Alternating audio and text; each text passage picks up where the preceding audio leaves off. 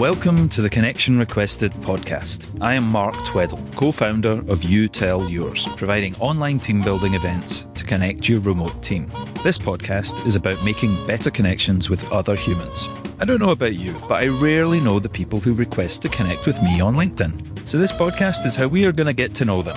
I want my LinkedIn connections to be more meaningful, and the best way I know to create that connection, that human understanding, is through storytelling. So each week we get a guest to try some of the same exercises that we developed for our team events. Be sure to check out my guest's LinkedIn profile either before or after listening to find out about their businesses, their skills, and their experience. That's enough explanation. Let's jump right in with our guest's name story. Two minutes to tell the story of your name with no preparation. No one else can tell that story better than you. You are the subject matter expert after all. My first name is Nicholas. Everyone calls me Nick. And the reason I was given this name is I was born on this small Greek island. If you've seen the movie or, or the musical Mamma Mia, that's kind of how my life began. My mother and my father were living on the small Greek island. They weren't married to each other, but I was about to be born. My mother sat down and thought, I need a name that's going to work in many languages here in Greece, but also when we go back to England. So the name she could come up with, which she thought was easily translated was Nicholas, which kind of worked, except for my mother comes from a Jewish background. So when I hit the age of um, 13, I had to go and have a bar mitzvah. And the rabbi who was teaching me turned around and said, uh, So what's your name going to be? And I said, Well, my name is Nicholas. So let's use that. He's like, No, that doesn't translate into Hebrew. I'm like, Oh, okay. So I had to use my middle name. So my middle name is John, and that actually translates very nicely in Hebrew. So yeah, Nicholas John Layton. That's my name. And you'd like me to have some more time? okay, then. Um, so um, uh, I've lived around the world, and it's actually done me pretty well. Most people have understood the word Nick or Nicholas. Um, and not that it's important. I, I, think people can really be called by any name. It's not something that um, necessarily is something that offends me. Someone would say my name wrong. So that's fine. I sometimes use my middle initial, and it seems like every very famous old British author used their initial. Thanks, Nick. That was interesting. I wouldn't have predicted that Nick would have finished early, but it was really good to hear him notice that he had more time and then consider how to continue.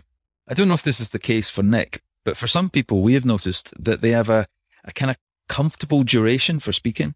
Often it's somewhere between one and two minutes.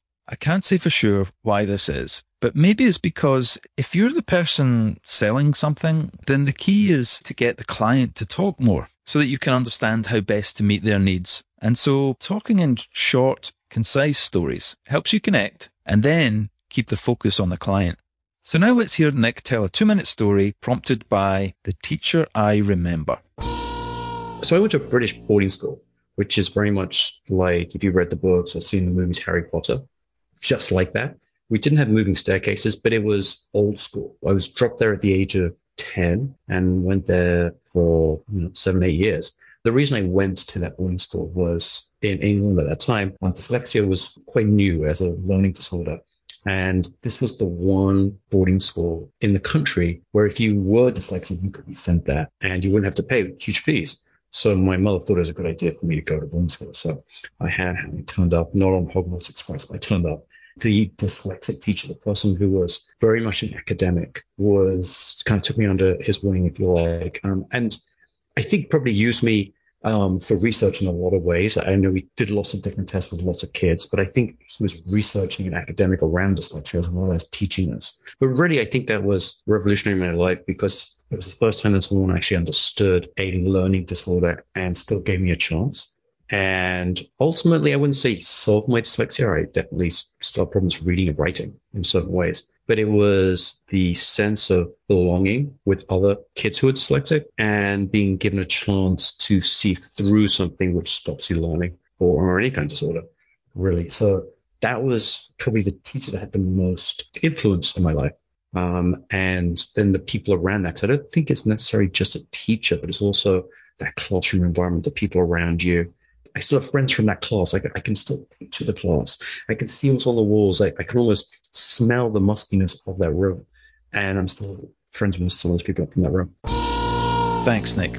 This story came when I needed it most. A week after recording this with Nick, a family member of mine was diagnosed with dyslexia, and so Nick's story helped me counsel them. Having a recent example of someone and their positive story of experience was a wonderful thing to pass to my family member. You know, last week's episode had the theme of never really knowing what is going on in the lives of the people we interact with. And I think this experience also shows that you can never truly predict how your story can help the people who hear it.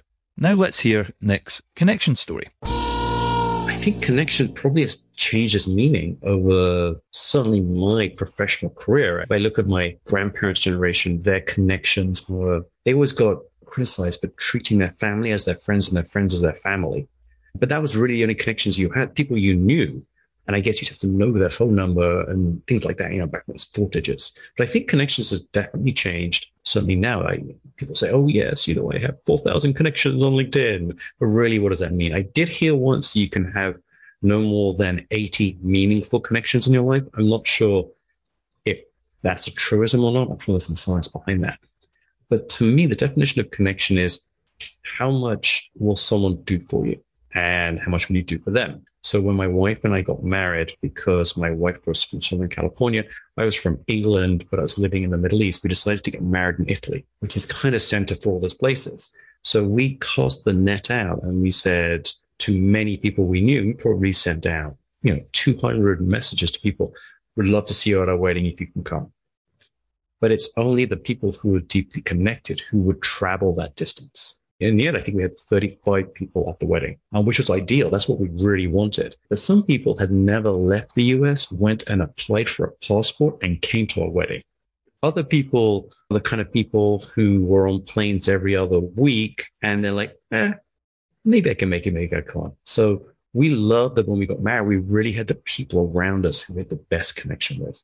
Now, obviously the more you get on with life, the, the more you realize that connections are transient and, you know, they move. So I think if we got married now, 15 years later, 80% of those people would actually be there still, which I think is pretty cool. We definitely had a long-term co- connection. I'm going to repeat something that we did 15 years ago, and I'm about to go through uh, a landmark birthday next May. And so I cast the net out to 200 odd people and said, for my birthday, we're going to go on this cruise from Barcelona on this date. Please join us.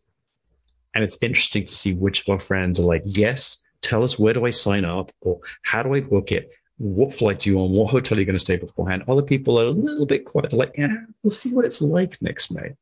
So I love this feeling of putting things out into the universe and really finding out which of your friends who maybe peripherally were peripheral to you in the past, but but they want to do that. And I was surprised even today someone sent me a message. We are really in for this cruise. We want to be there. And I wouldn't have necessarily put them in my top 20 of friends that we see the most often. But clearly there's a good connection there. And so I think that's pretty fascinating.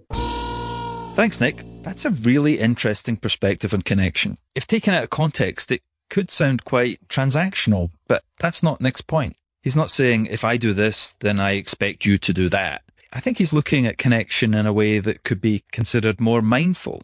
So as situations arrive, he notes which of his connections are keen to maintain a strong bond and which are less motivated, not with judgment, but with acceptance.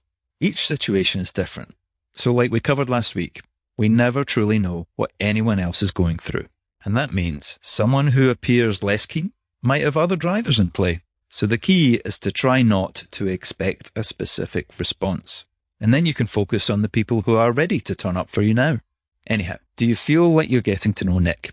If you looked at his LinkedIn profile now and you needed his help or advice, would you be more comfortable having a call with him? I'd hope so. If nothing else, I hope that you've learned that Nick is awesome. I'd love to know what you think. So you can email me at mark at connectionrequested.com or send me a voice message via the connection requested page on anchor.com. Please share this podcast, preferably on LinkedIn, and keep on having fun making the very best of connections.